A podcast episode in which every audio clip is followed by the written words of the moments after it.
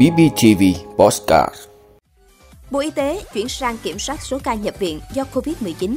Triển khai gói 6.600 tỷ đồng hỗ trợ lao động thuê trọ. Trầm cảm hậu Covid-19. Tạm dừng khai thác đường bay đến Nga từ ngày 25 tháng 3.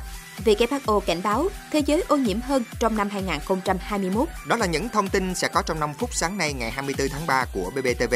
Mời quý vị cùng theo dõi. Thưa quý vị, thực hiện mục tiêu từ kiểm soát số ca mắc sang kiểm soát số ca nhập viện có nguy cơ cao, rất cao và tử vong, giảm tỷ lệ tử vong do Covid-19 trên 1 triệu dân xuống mức thấp nhất hơn mức trung bình của châu Á.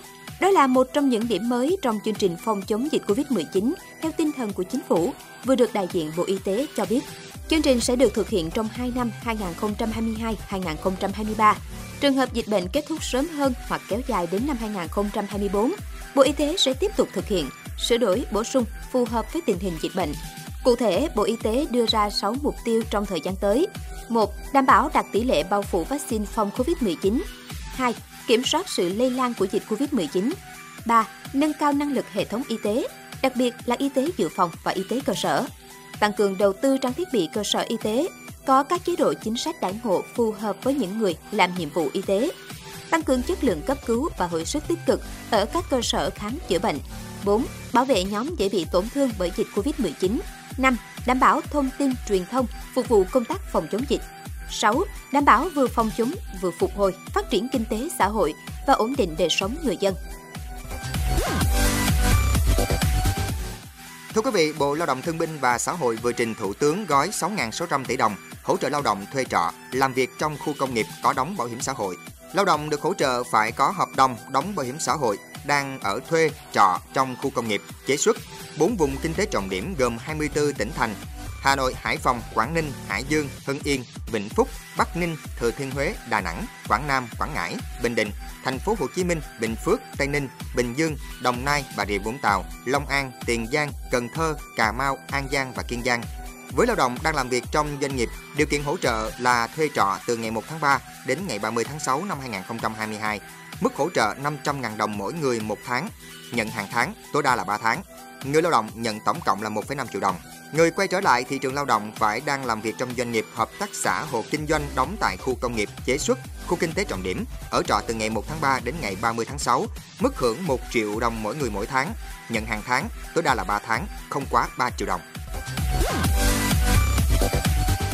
Thưa quý vị, một khảo sát tại bệnh viện hồi sức COVID-19 thành phố Hồ Chí Minh vào năm 2021 ghi nhận 53,3 bệnh nhân điều trị tại đây bị rối loạn lo âu, 20% trầm cảm và 16,7% stress.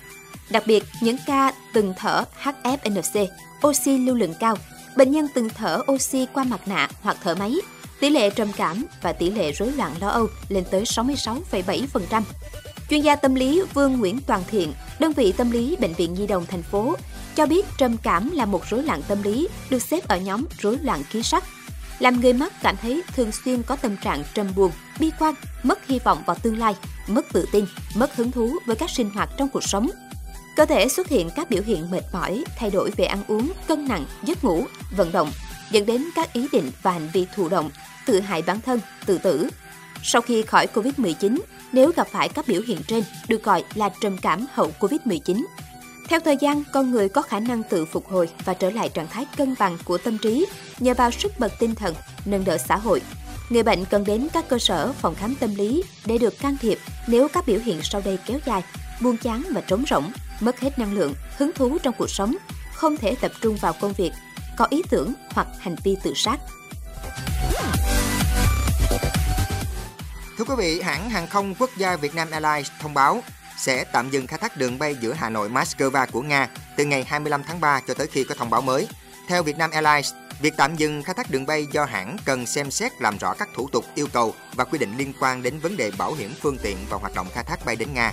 Hành khách bị ảnh hưởng do hủy chuyến sẽ được hỗ trợ hoàn vé hoặc đổi vé miễn phí sang các chuyến bay khác khi đường bay được phục hồi. Hãng cũng đang làm việc với các cơ quan liên quan để có thể khôi phục hoạt động khai thác đường bay Nga trong thời gian sớm nhất. Thưa quý vị, trong năm 2021, không có quốc gia nào đáp ứng tiêu chuẩn chất lượng không khí của Tổ chức Y tế Thế giới WHO. Nhiều nơi thậm chí còn ô nhiễm hơn trước.